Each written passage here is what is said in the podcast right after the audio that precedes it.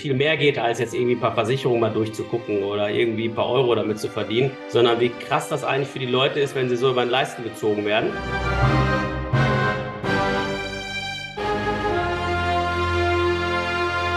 Herzlich willkommen zum Podcast Be Beyond. Mein Name ist Gero Tober und ich freue mich ganz herzlich, heute begrüßen zu können den Ausnahmeunternehmer, den Versicherungsmakler der Versicherungsmakler, Dieter Homburg. Was für ein spannender Talk wartet auf uns. Ich würde sagen, Ärmel hochgekrempelt und wir starten direkt rein. Was macht dein Vertrieb? Mein Vertrieb besteht eigentlich nur aus ein paar wenigen Leuten zurzeit, aber die performen ganz gut. Also ich habe so 3, 4 High-Performer, die das ganz gut hinbekommen und wir brauchen aber jetzt weitere. Deswegen haben wir unsere Karriereseite gerade neu gebaut, machen jetzt Stellenanzeigen und dann machen wir lokal das erste Mal wie Sau 5.000 bis 10.000 Euro Werbebudget halt für Stellenanzeigen vor Ort und werden dann hier vor Ort uns noch ein paar coole Vertriebler dazu holen. Suchst du die lokal bei dir im Office oder? Ja, du weißt ja vielleicht, ich bin bei dem Baulisten-Coaching und unser Mastermind von denen. Die haben uns von Anfang an gesagt, macht es lieber vor Ort als auf Entfernung. Und wir merken einfach auch, dass wir mit den Leuten vor Ort einfach besser und schneller an den Stiel spucken können, als mit denen, die jetzt irgendwie von außerhalb kommen. Ne? Ja, das ist ja eine sehr alte Diskussion und die sehr diametral betrachtet werden kann. Und ich komme ja aus der ganz alten Schule. Entweder Vertriebler sitzen in einem Raum oder sie haben halt sitzen halt in einem anderen Raum, dann sind sie aber nicht bei mir im Business. Fertig. Jetzt hat sich aber herausgestellt, durch ein paar Teams, die ich parallel betreue, dass einige der Remote-Vertriebler echt bombastisch performen. Haben wir auch. Die sind einfach woanders und dann ging auch die Diskussion los mit Remote und ich direkt schon gar keinen Bock, verpiss dich. Ich will gar nicht mit dir reden. Ja, und ich will nur 3 Tage Woche und Gero wieder, ja, verpiss dich, ich will nicht mit dir reden. Ich will nicht mit einer 3 Tage Woche oder halbtags oder Hü und Hot mit dir sprechen. Jetzt bin ich aber zu dem Schluss gekommen, du, was zählt jetzt im Vertrieb eigentlich wirklich? Ich komme aus dem Umfeld, wo man sagt, Schlagzahl und Energie und wer hat den meisten Umsatz, der ist der geilste Typ. Aber im Endeffekt lausche ich doch den Worten meines Vaters, der jetzt nur alter Kölscher Kaufmann war. Ich tue 1 Euro rein, wie viel kriege ich wieder raus? Und sobald, so, wenn die Rechnung passt, dann ist ein gutes Geschäft. Und was interessiert mich alles andere? Und wenn jetzt Vertriebler remote arbeiten, gut, dann kann ich die nicht so gut führen und teilweise nicht so gut führen und die machen ein bisschen auch so ihr eigenes Ding und entwickeln so ihr eigenes Denken. Mhm. Und im Endeffekt, wenn ich denen halt 10 Leads gebe und die machen daraus 5 Abschlüsse, dann ist es trotzdem cool gewesen, solange die Marge stimmt. Und vielleicht hätten die auch mehr machen können, aber wenn die Rechnung stimmt, warum nicht? Bevor ich keinen finde oder B-Player in ein Team reinholen müsste, weil ich hier nur lokal suche und wir sind ja in Köln. Ich meine, wir haben ja schon die Vorzugsposition. Warum nicht 200 Leute remote laufen lassen? Und das habe ich jetzt in einigen Teams ausprobiert und das funktioniert echt gut. Also mich hat das sehr erstaunt. Ich habe gegen alle meine Glaubenssätze gehandelt und es performt. Ja, das mag sein, aber wenn du einmal die Schlagzahl bei den Baulis siehst, wie die ihre Leute quasi den ganzen Tag auf Flamme halten und wie das vor Ort abläuft und so weiter, dann wirst du spätestens sehen, dass das nochmal eine ganz andere Liga ist. Ich meine, die machen ja auch irgendwie jetzt Richtung 50 Millionen Umsatz, wie sie dann da vor Ort das Team quasi richtig unter ihren Fittichen im Laufen haben. Also das ist bei denen schon ziemlich ausgeklügelt. Wir zum Beispiel, wir haben beides, wir haben Remote und vor Ort. Und wir haben mit beiden sowohl gute als auch schlechte Erfahrungen gemacht, wollen aber jetzt wirklich mal, weil wir natürlich auch tolle Räumlichkeiten haben, hier im ehemals preußischen Landratsamt ein paar mehr Leute vor Ort haben, weil momentan haben wir über 500 Quadratmeter und fast jeder Mitarbeiter hat eine eigene Etage gefühlt. Sehr geil, ich komme mal rum. Ja, unbedingt. Und deswegen gucken wir mal, ob wir was kriegen, aber wir sind natürlich grundsätzlich, wenn einer was drauf hat, nicht abgeleicht. Bei uns ist so ein bisschen die Problematik, dieses Krankenversicherungsthema klingt banal und so kompliziert kann es ja nicht sein, aber du hast halt eine krasse Verantwortung, weil wenn einer ein bisschen Marketingbudget in den Sand setzt, ist ja nicht ganz so kriegsentscheidend. Wenn aber bei seiner Gesundheit irgendwas falsch läuft, weil der Vermittler zum Beispiel ein Hardcore-Vertriebler ist und Gesundheitsfragen einfach nicht richtig angibt oder weil er eben halt irgendwelche Argumente bringt, die nicht unsere sind oder weil er eben halt irgendwas nicht beachtet im Kleingedruckten, dann zahlt ein Mensch das unter Umständen wirklich übelst zurück. Und deswegen ist die Ausbildung etwas intensiver. Und ich will eigentlich keine Leute haben, die in der Branche schon gearbeitet haben. Ich will am liebsten branchenfremd haben, Perfekt. Weil wir haben ja hier Fließbandprinzip und die müssen wirklich nur morgens ihr Notebook aufklappen. Die gebratenen Tauben fliegen ihnen schon im Mund. Es sind schon fertig vorqualifizierte, nicht einfach nur vorqualifizierte Termine im Sinne von, der ist schon mal angerufen worden. Ja. Die komplette Gesundheit ist geprüft worden, die ganze Familiensituation. Alle Daten zum Kunden sind da, die Vergleiche sind fertig. Man kann wirklich das Gespräch führen und sagen, okay, ich brauche nur im Skript ein paar Eingaben machen, dann will der abschließen und danach übernimmt der Nächste, der macht die Anträge, die Nachbearbeitung, den ganzen Zettelkrieg. Der Vertriebler spricht nur und hat die ganze Zeit immer den 1000-Euro-Schein, der vor jeder Stirn klebt, im Kopf. Und mit mehr beschäftigt er sich nicht, weißt du? Wie viel MB bekomme ich bei dir? Wir machen das mit pauschal. Wir geben den Leuten momentan im freien Bereich 1000 Euro pro Krankenversicherung. Und ich versuche, die so dahin zu kriegen, dass sie zwischen 15 und 30 Verträge im Monat machen. Ja, aber dann habe ich keine Storno-Haftung wahrscheinlich drauf. Nö, gar nichts. Ja, okay. Jo, das funktioniert gut. Hast du deine eigene Liste anzupingen? Wie bitte? Deine eigene E-Mail-Liste, mal dein eigenes Netzwerk durchzugehen, deinen eigenen Kundenstamm durchzugehen? Deine Empfehlungen waren gut. Also ich hatte mit Andreas Baulich im One-to-One nochmal drüber gesprochen gehabt, auch nochmal ein Webinar gezielt für diese Stelle jetzt entsprechend vom Stapel zu lassen. Das machen wir. Und da wird auch die eigene Liste angeschrieben, um die Frage zu beantworten. Ja, weil das ist meine Erfahrung. Was braucht ein Vertriebler auch, um zu performen? Natürlich Skills und Mindset und Einstellung und Headset und Technik und CRM und so weiter. Aber die geilen Vertriebler, ich meine, du bist ja selber Verkäufer im Herzen, die lieben halt auch das Produkt. Die sind ein bisschen produktverliebt. Die verlieren nie den Abschluss aus den Augen, aber die feiern das einfach. Wenn ich bei dir mal eine Beratung durchlaufen bin, dann feiere ich diese Beratung, weil das finde ich mega. Und jetzt kann ich bei dir sitzen und habe das schon mal selber gerochen, geschmeckt, gefühlt und getastet. Wenn ich jetzt bei dir anfange zu verkaufen, dann weiß ich, ey, ich kann hier, das ist gut, was ich mache. Ich kann dahinter stehen, weil ich das schon mal selber durchgemacht habe. Deswegen, Liste, Bombe. Ich denke auch, am Ende des Tages versuchen und wir haben eine Menge Fürsprecher, also momentan ist eher so die Herausforderung, das alles irgendwie in geleitete Bahnen zu überliefern. Das heißt also, wir haben auf der einen Seite Mitarbeiteranfragen, wir haben auf der anderen Seite aber auch viele Netzwerkpartneranfragen, die halt irgendwie eine Zusammenarbeit wollen. Die sagen, hey, ich will dir Kunden rübergeben, ich habe selber gute Erfahrungen gemacht, wie hast du ein Empfehlungsprogramm, das dann zu monitoren, das letztendlich dann auch sauber abzurechnen, sodass die immer bei Laune gehalten werden, aber nicht nur finanziell, sondern natürlich auch persönlich. Da stelle ich zum Beispiel jetzt eine Vollzeitkraft für ein, die nur das macht, quasi unsere Partner und Empfehlungsgeber betreut und ausbaut. Das sind alles so Dinge, alles so Baustellen, die halt offen sind. Wir können kein Werbebudget mehr freigeben auf Werbekampagnen, Gero, mega nervig, weil wir nicht mehr Kunden vertragen. Wir haben in den letzten 5 Wochen ungefähr 500 Neukundenanfragen reinbekommen. Es geht mit den paar People halt einfach nicht mehr, weißt du? Und deswegen bin ich auf der einen Seite Feuerbrände am Löschen und auf der anderen Seite irgendwie am Gucken, wie wir das trotzdem gehandelt bekommen, ne? Nur 500 Anfragen, Mensch, das Hungertuch ist da. Wir nagen. Ja, geht alles in eine gute Richtung. Aber ich sage nochmal, das ist alles von außen betrachtet schöner, als es in der Praxis ist, weil wir bestimmte Kunden dann gar nicht schaffen von der Bearbeitung her, die dann wieder weggehen und sagen, Dieter, sorry, ich habe jetzt 6 Wochen auf den Termin gewartet, ich warte nicht nochmal 6 Wochen. Solche Sachen haben wir natürlich auch regelmäßig und das ist nicht so geil dann in dem Moment. Ja, klar. Du? Was ich dich schon immer fragen wollte, wie bist du zur Versicherung gekommen? Also warum Versicherung? Du, am Ende des Tages ist es eine sehr spannende Frage. Und zwar, als ich schon so 14, 15 oder so war, hatte ich schon den Wunsch, irgendwas im Finanz- und Versicherungs- oder Bankenbereich zu machen. Mhm. Aber eben als rudimentäre Idee.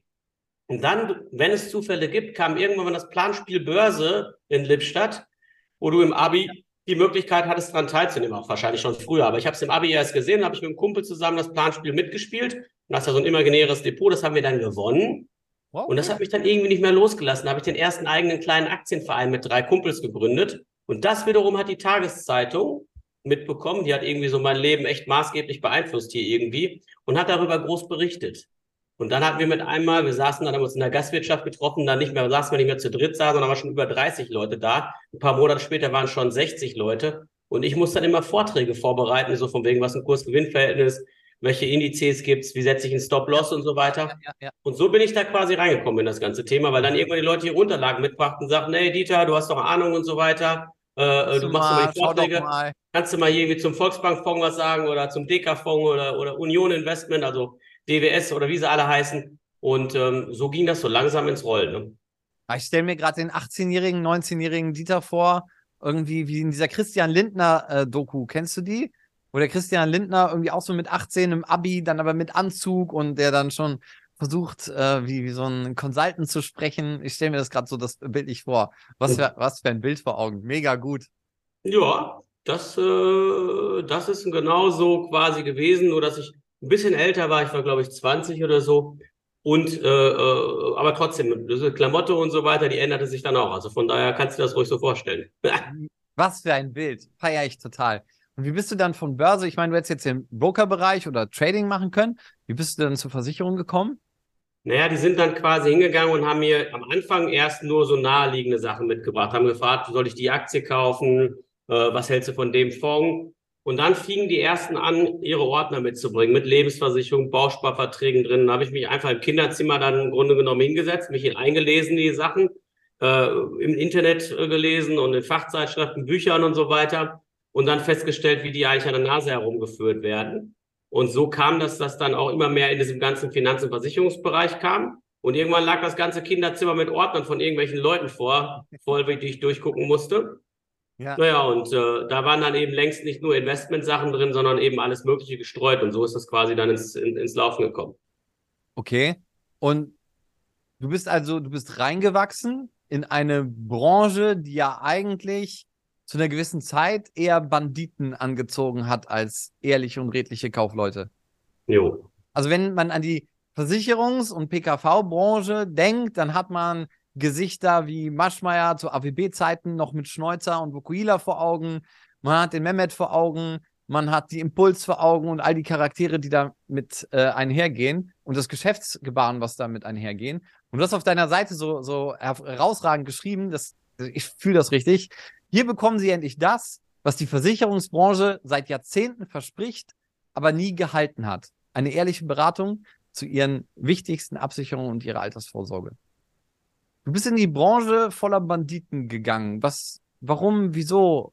Was hat dich daran noch angezogen, außer dass es vor deiner Haustür gelegen hat? Naja, irgendwann war es dann so, dass ich die Situation hatte, dass meine Eltern mal gesagt haben, ob ich ihre Verträge auch durchrechnen kann. Und bisher war das ja nur Hobby. Na? Ja. Und dann war es eben so, dass ich meine Eltern, also die verstaubten Ordner meiner Eltern in die Hand bekommen habe und habe mal ihre Lebensversicherung nachgerechnet. Und dann gab es ein Gespräch unten im Wohnzimmer, wo ich dann meine Eltern gefragt habe, was sie denn denken, was aus den Verträgen rauskommt. Und dann, Vater war auch schon so Mitte 50 zu der Zeit. Und dann habe ich gefragt, was sie halt realistisch erwarten. Und dann sagten die, ja, naja, irgendwie so 3.000-3.500 Euro im Monat. Und dann musste ich denen halt sagen, dass es wahrscheinlich nur die Hälfte werden wird. Und das war so ein Moment, sage ich mal, da flossen auch Tränen und so weiter. Vater rannte raus, wo mir klar wurde, sage ich mal, dass das um viel mehr geht, als jetzt irgendwie ein paar Versicherungen mal durchzugucken oder irgendwie ein paar Euro damit zu verdienen, sondern wie krass das eigentlich für die Leute ist, wenn sie so über den Leisten gezogen werden. Und dann war ich aber immer noch nicht so weit, dass ich daraus einen Job machen wollte. Es gab aber dann die Situation, dass einer der Leute, die aus dem Aktienverein mir den Ordner gegeben haben, Willi Gockel, das weiß ich heute noch, den Ordner dann von mir zurückbekam, wir haben den durchgesprochen, der war sehr vermögend. Und der hat mir dann die Hände auf die Schultern gelegt und hat gesagt, Junge, ganz ehrlich, du hast das für so viele Leute gemacht, die ich kenne, du müsstest das eigentlich beruflich machen. Mhm, das war so das erste Mal, wo ich dann darüber nachgedacht habe, wie könnte ich das denn entsprechend machen, wenn ich in Zukunft das eben halt auch Leuten dann anbieten würde, und zwar entgeltlich. Und so ist quasi der Stein ins Rollen gekommen. Da habe ich aber noch nicht drüber nachgedacht, dass diese ganze Branche von Nepper, Schleppern, Bauernfänger durchzogen ist, die nach der Devise leben, anhauen, umhauen, abhauen. Du schließt irgendwas ab und du siehst sie nie wieder. Das war mir zwar schon indirekt durch die Ordner klar, aber nicht genau, wie es da so läuft. Also bist du eigentlich so parallel zu der restlichen Branche aufgewachsen? Ja, und vor allen Dingen, Gero, überleg dir das mal. Du musst dir vorstellen, die Leute sind ja total gebrandmarkt, was dieses Thema angeht. Die ganzen großen Struckibuden, MLP, AWD, Tecis, nehmen sie dir alle, egal wie sie heißen. Die sind ja nicht böse oder so, aber das Thema ist, wenn dann in so einem Hierarchiesystem der kleine Berater da unten einen Abschluss macht, dann verdient ja nicht nur der Geld, sondern auch 10 Hierarchiestufen mindestens darüber, plus Aktionäre, Vorstände, Geschäftsführer. Ja. So, wenn die dann Altersvorsorgeverträge machen, wenn die dann irgendwelche Versicherungen Leuten anbieten, dann schnallen viele Menschen nicht, was sie da abschließen, und Jahre später gucken sie in die Verträge rein und sagen, oh mal, ich habe 6.000 Euro eingezahlt, aber es sind nur 1.000 Euro im Topf, wo ist denn der Rest? So, und wenn du hingehst und machst den Job gewissenhaft, und wir machen ja auch viel auf Honorar, dann ist es eben so, und du räumst die verbrannte Erde auf, die da hinterlassen haben, die haut ja keiner mehr ab. Es kommen immer nur mehr Kunden neu dazu, weil die sich sagen, ja, ganz ehrlich, ich will nicht noch mehr schlechte Erfahrungen machen, dann gehe ich lieber zum Dieter. Und das macht es extrem leicht. Weil man dich ja bedingungslos weiterempfiehlt. Also ich habe ja auch deine Beratung genossen und auch bei dir den Abschluss gemacht. Und heute, witzigerweise, wie das dann immer so ist, kam diese Google-Nachricht. 17 Personen fanden ihre Rezession auf Google für Dieter Homburg hilfreich. Super. Und ich würde das bedingungslos einfach weiterempfehlen, weil ich habe bei 4 oder 5 anderen angefragt, PKV und so weiter. Und ich hatte auch so ein bisschen leicht komplizierten Fall, müssen wir jetzt nicht ausbreiten. Und wir kannten uns ja dann auch über Veranstaltungen. Dann dachte ich, klingel ich mal durch und frag dich. Und ich habe das erste Mal jemanden bekommen in Form von dir, der mir gesagt hat, guck mal, Gero, das und das und das kannst du machen. Das und das brauchst du wirklich. Das und das brauchst du nicht. Dazu gibt es die Anbieter. Ich empfehle dir den. Das war nicht, ich schicke dir mal so eine Übersicht mit 500 Leuten zu, suchst dir mal aus. Hier sind die Verträge, A60 Seiten, 10-mal. Wenn du Fragen hast, melde dich, sondern tak. Jemand, wo ich das Gefühl hatte, der macht das ehrlich, der macht das redlich, der sagt mir, was ich brauche, der hat das verstanden, der hat sich Zeit genommen, ich konnte das einfach kaufen. Das war mega. Dafür auf jeden Fall nochmal danke, dass ich das bei dir genießen konnte, jederzeit wieder. Das ist schön zu hören letztendlich. Und eine Sache vielleicht auch noch verstärkend dazu kommt, stell dir mal vor, ich würde den Job machen in einem anderen Land, also beispielsweise in Großbritannien oder in einem weiterentwickelten Markt, wo jeder ein Hochschulstudium, abgeschlossenes Hochschulstudium haben muss, der in dem Bereich tätig sein möchte, wo es keine Provision mehr gibt, nur noch Honorarberatung, wo ein ganz anderer Wettbewerb herrscht. Hier in Deutschland ist das natürlich super, weil du kannst irgendwie, keine Ahnung, so einen 3-Monats-IHK-Schein machen, dann kannst du den Leuten halt morgen irgendwelche Altersvorsorgeverträge und Krankenversicherung verkaufen. Und da kann man sich natürlich auch ein bisschen leichter abheben. Das muss man vielleicht auch mal auch dabei sagen, dass es einfach insgesamt ein etwas einfacher Markt ist. Mhm. Was glaubst du, wie sich der Versicherungsmarkt oder der Versicherungsmaklermarkt so entwickeln wird in den nächsten Jahren und Jahrzehnten? Wo geht die Reise hin? Also wenn du mich fragst, ich gehe davon aus, dass es so sein wird, dass wir irgendwann in die Situation geraten, dass hier dieses ganze Provisionsthema abgeschafft wird. Ja, weil, du musst dir vorstellen, viele Leute kaufen ja, wenn sie irgendwas abschließen, die Katze im Sack. Die haben ja keine Ahnung, was sie da unterschreiben und was da für Gebühren drin sind und was letztendlich dann alles nicht in ihren Sparverträgen etc. landet. Ja. Und deswegen glaube ich, dass die Regierung da schon die ersten Schritte übernommen hat. Du hast ja Mehmet Göker erwähnt. Der war zum Beispiel der Auslöser dafür, warum damit einmal die Provisionen in der Krankenversicherung runtergefahren wurden. Und diesen Trend beobachte ich jetzt seit über 20 Jahren, dass da permanent quasi nach unten geschraubt wird. Und ich glaube, das ist nur eine Frage der Zeit, bis das Ganze abgeschafft wird. Und dann war es in Großbritannien so, dass 90% der Vermittler weggebrochen sind. Die ganzen Struckibuden, alle vom Markt geflogen. Und ich glaube, dann kommt erst so die richtige Schlaraffenlandzeit für uns, wo wir dann im Grunde genommen wahrscheinlich in Kundenanfragen völlig ersticken. Und dann gegen Honorar wahrscheinlich. Ja, wir machen jetzt schon Hälfte ungefähr. Hälfte unserer Einnahmen ist Honorar, Hälfte ist Provision. Ah, okay. Was gibt's? Also früher, ich glaube, Göker-Zeiten 13 MB pro Abschluss. Ich glaube, das wurde dann gedeckelt irgendwann auf 8 plus Stornohaftung. Also MB Monatsbeiträge. Ich weiß nicht, was im Moment so en vogue ist, was noch so gesetzlich... Also genau, also der Mehmet war dafür verantwortlich, als das alles schief lief, dass die gesagt haben, es ist eigentlich offiziell auf 9,9 Monatsbeiträge gedeckelt. Die Krankenversicherung, die wir einsetzen, zahlen das sowieso nicht. Die sind weiter drunter, aber nichtsdestotrotz war das der offizielle Bescheid. Heutzutage ist es aber so, es gibt zwar diese Grenze, nur die ganzen großen Strukturvertriebe, die großen Pools, die kriegen dann Messezuschüsse, die kriegen Bürokostenzuschüsse, holen sich das alles hintenrum rein. Es hat sich gar nichts geändert. Geh davon aus, dass immer noch 16, 17, 18 Mal der Monatsbeitrag gezahlt wird. Auf Kosten bei diesen Strukturen dann des Kunden, nehme ich an. Ja, die Tarife werden halt günstig, also jetzt bleiben wir bei privaten Krankenversicherungen, die werden halt besonders günstig kalkuliert in den Markt gebracht. Der Versicherer weiß zwar auch, dass er nur am Ende des Tages mit Wasser kocht und sich irgendwann die zu wenig gezahlten Beiträge bei den Leuten zurückholen muss. Aber die machen das so ein bisschen wie die Telekom. Die sagen, ja, wenn wir neue, junge, gesunde Kunden für uns gewinnen können, dann bieten wir denen besonders attraktive Konditionen an. Und dann versichern sich viele junge Menschen da. Garnieren das mit horrenden Vertriebsprovisionen. Und dann geht das erstmal 15, 12, 13 Jahre lang gut, bis der Tarif dann irgendwann älter wird, die Menschen da drin älter werden, kranker werden. Und der Versicherer so langsam aber sicher sich die zu wenig gezahlten Beiträge zurückholen muss. Dann wird es sehr schnell sehr teuer. Der Tarif ist vertrieblich gesehen nicht mehr spannend da draußen. Und dann schließt der Versicherer einfach den Tarif fürs Neugeschäft und legt den nächsten günstigen Ködertarif auf. Und das immer und immer und immer wieder. Und deswegen sind auch so viele Leute zu Recht enttäuscht von dem, was mit den privaten Krankenversicherungsverträgen in Malta passiert. Ja, weil es für den Endverbraucher, der nicht drinsteckt, völlig intransparent ist, was da eigentlich passiert, warum das gut ist, welcher Vertrag gegen was läuft, wie das funktioniert mit Verträgen auf und zu und irgendwie, das war dieses Mafia-Gefühl sich eher verstärkt als beschwichtigt. Ja, genau. Also das ist, du musst ja auch überlegen, du kannst ja nicht irgendwie am Tag 8, 9, 10 Stunden buckeln gehen und irgendwie, keine Ahnung, Marketing machen oder Steuerberater sein, Rechtsanwalt sein, Arzt sein oder Bürokraft sein oder leitender Angestellter und dann noch Finanzexperte, Rechtsexperte, Krankenversicherungsexperte, Steuerexperte. Ja, ja. Das geht nicht und das weiß die Branche. Das ist halt wie so eine Blackbox in der Masse der Fälle. Und für viele, wie meine Eltern beispielsweise, erkennst du es halt erst, wenn es schon zu spät ist. Scheiße. Ich hoffe, du rettest noch viele Menschen vor viel zu teuren Gebühren. Also ja. Alle, die das hören, meldet euch bei Dieter.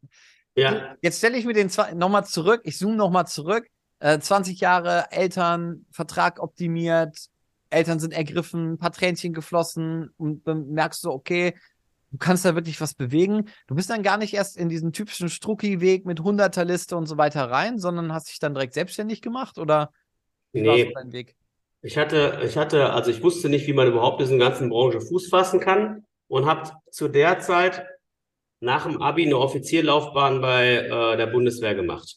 Okay. Dort bin ich dann darauf angesprochen worden von meinem Oberleutnant in dem Fall, ob ich nicht im Finanz- und Versicherungsbereich was machen würde. Er arbeitet für eine Firma, die hieß Tecis oder heißt Tecis und die würde halt quasi viele Bundeswehrangehörige und Akademiker beraten.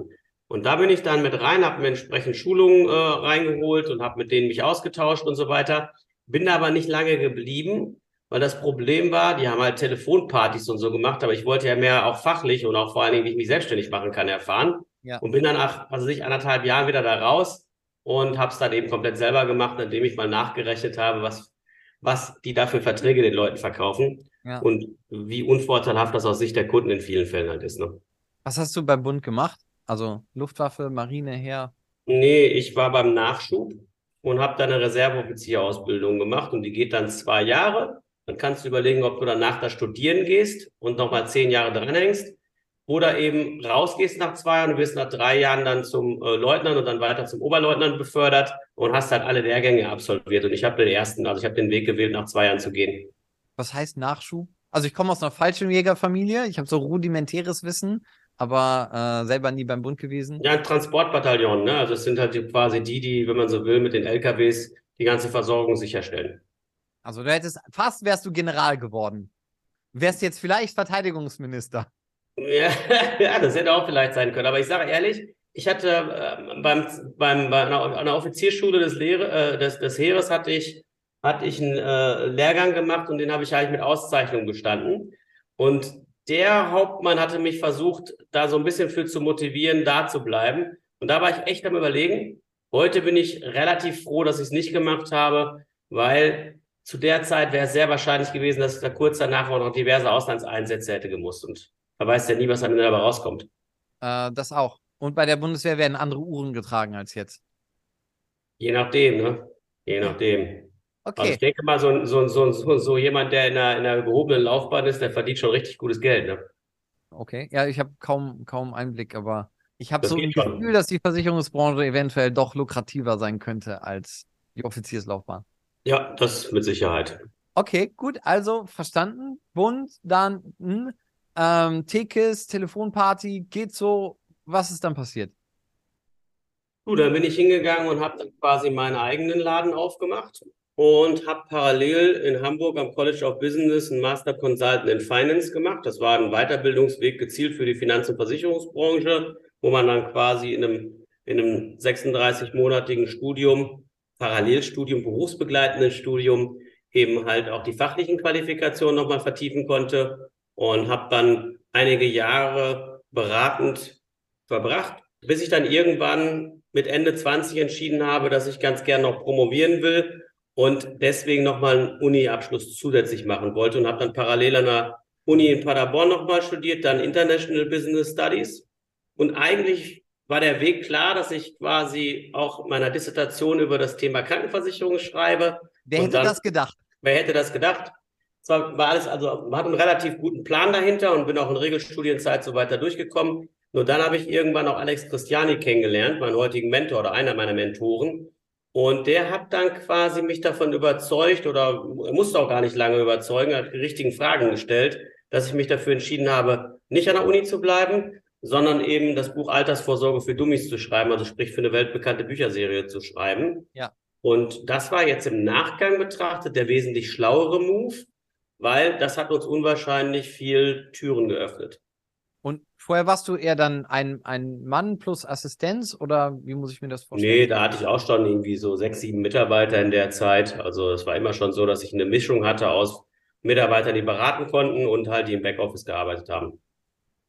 Okay, aber dann kam irgendwann so der Push, yo, ich mache hier nicht nur, jetzt in Anführungszeichen, mein kleines Geschäftchen, sondern Unternehmertum, und ich will mal richtig Attacke machen und richtig was reißen. Ja, genau. Also so kannst du dir vorstellen. Außerdem hatte ich mega Bock, nochmal an die Uni zu gehen. Ich war irgendwie wissbedürftig und wissbegierig und fand die Idee auch irgendwie cool, nochmal was parallel zu machen und nicht irgendwie die nächsten 30 Jahre da in irgendeinem Büro zu sitzen und immer das Gleiche zu machen.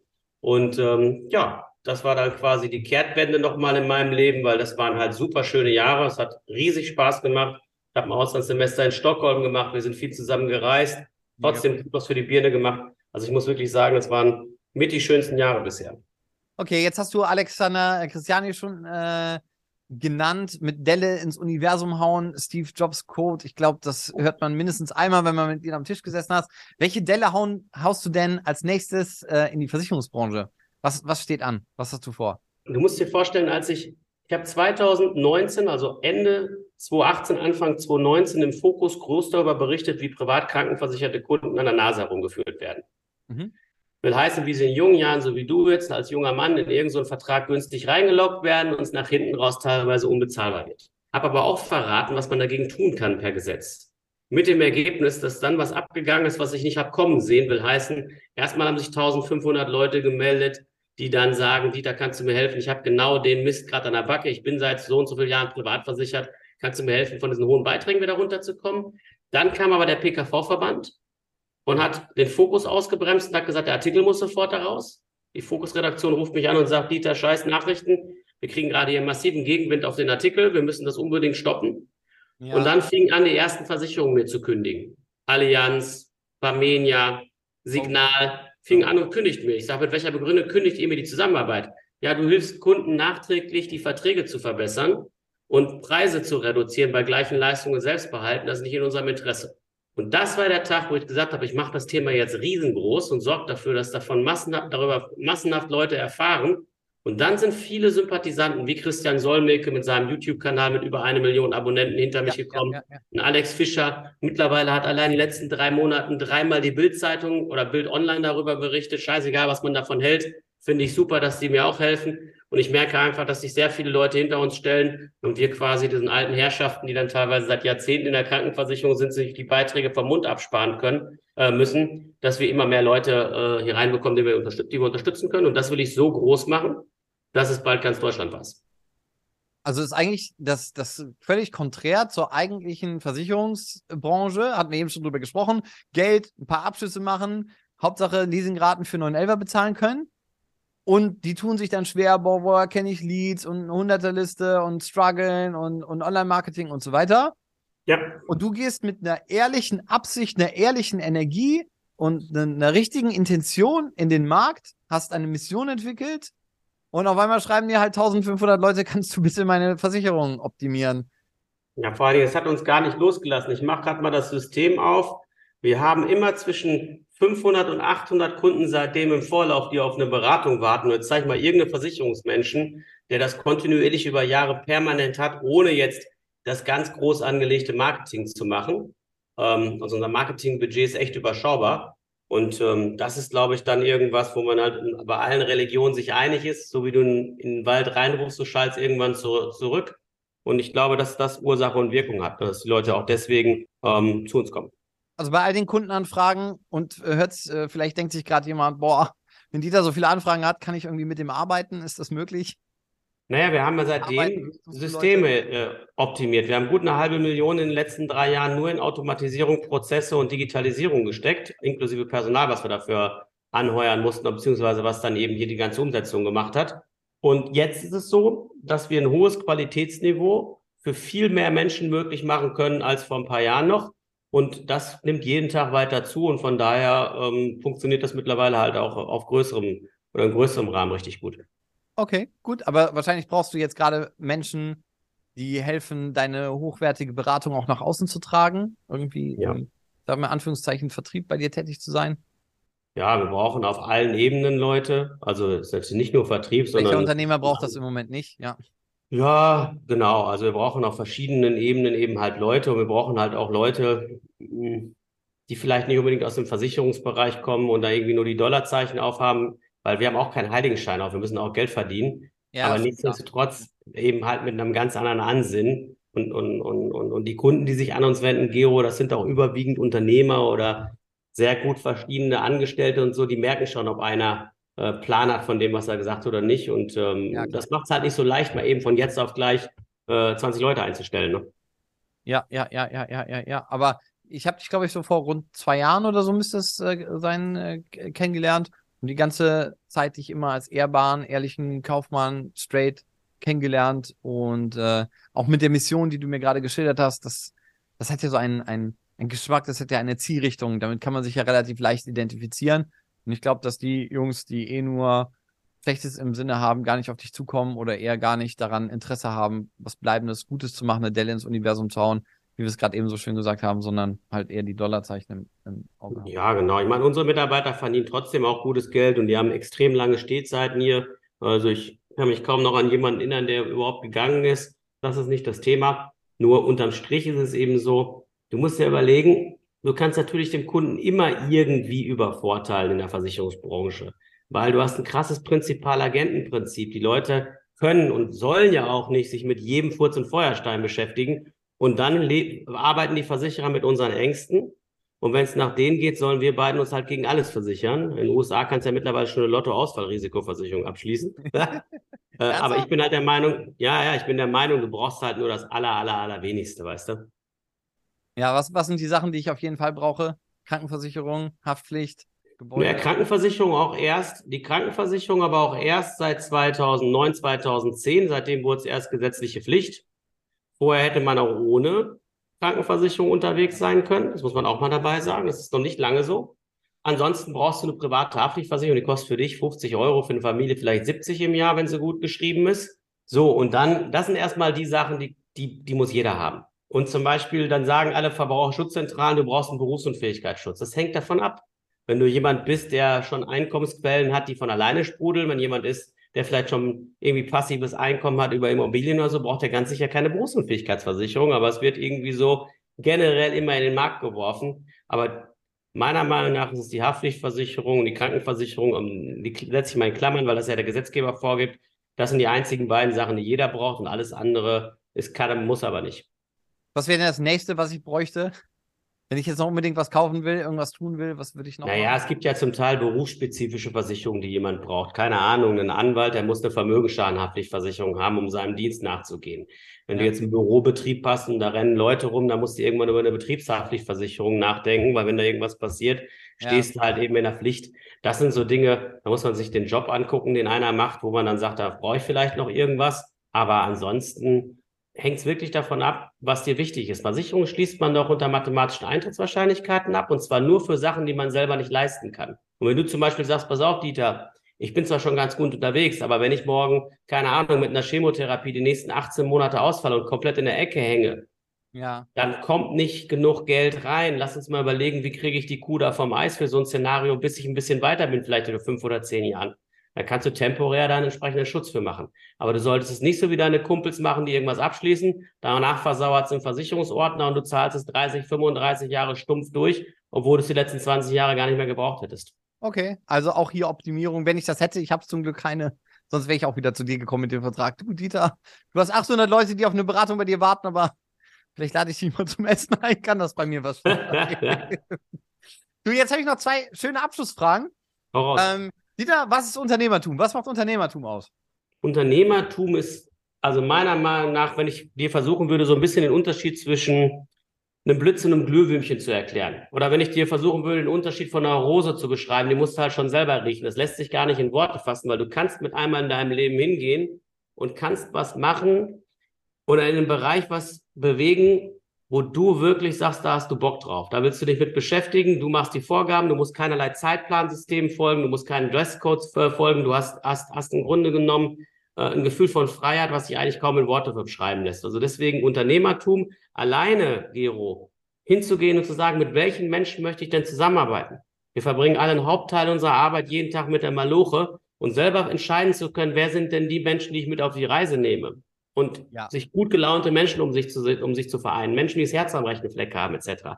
Das sind Dinge, das ist für mich, was Unternehmertum eben halt so besonders macht. Und deswegen freue ich mich auch, dass ich vielleicht durch Zufall, vielleicht auch irgendwie mehr eben in den Bereich gekommen bin.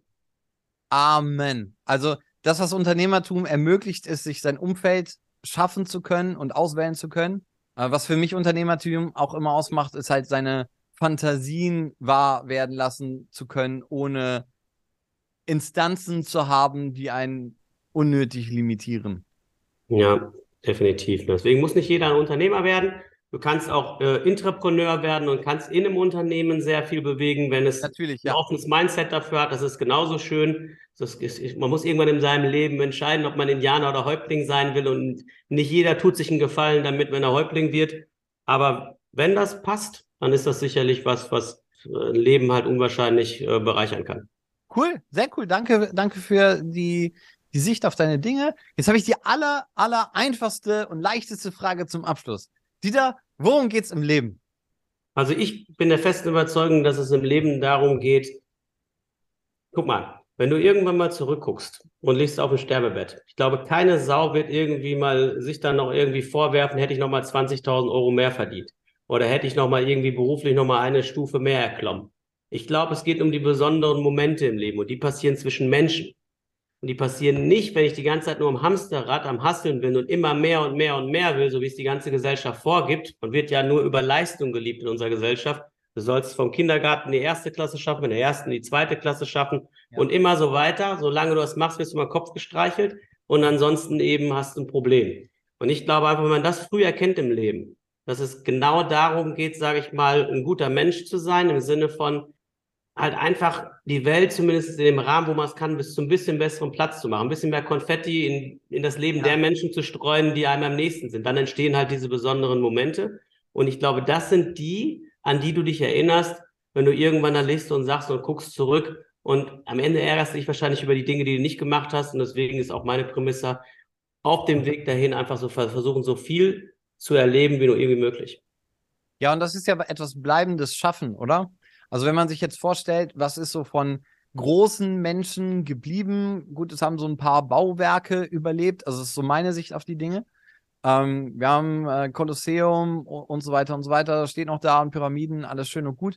Aber von den großen Menschen gibt es die Geschichten, die geblieben sind. Und solange sich Menschen erinnern können, sind die nicht wirklich tot. Das ist so meine Philosophie. Und ich glaube, wenn man gute Momente zwischen Menschen schafft, dass sich andere an einen erinnern, dass die Geschichten über Dieter, die dann ausgeschmückt werden, ich bin ja Kölner, da wird ja immer alles immer noch ausgeschmückt über Generationen und Generationen, dass sowas dann einfach bleibt und man niemals vergessen wird und damit dann auch zumindestens, wenn auch nur im Mikrokosmos, ich hoffe natürlich im Makrokosmos, eine Delle ins Universum gehauen hat. Absolut, absolut. Und wenn es nur eine Delle ist für die Menschen, die einem am Herzen liegen, im Kleinen und Feinen, nicht jeder muss die ganze Welt komplett neu erfinden oder verändern, dann ist, wenn das alle so sehen würden, dann passiert auch dadurch was Großes und deswegen lass uns mal versuchen, unseren Teil dazu beizutragen und ich glaube, wir sind auf einem ganz guten Weg. Cool, dann vielen, vielen lieben Dank für diesen super spannenden Insight in dich, in dein Denken, in dein Unternehmen, in deine Mission, in deine Vision. Ich wünsche dir von ganzem Herzen alles Gute, dass die 800 Menschen, die auf eine Beratung bei dir warten, möglichst schnell beraten werden, damit sie in den Genuss kommen und du damit weiter erfolgreich bist. Und ich hoffe, wir bleiben in Kontakt, machen gemeinsam Geschäfte miteinander und haben einfach eine gute Zeit. Gero, vielen lieben Dank für die coolen Fragen und bis ganz bald.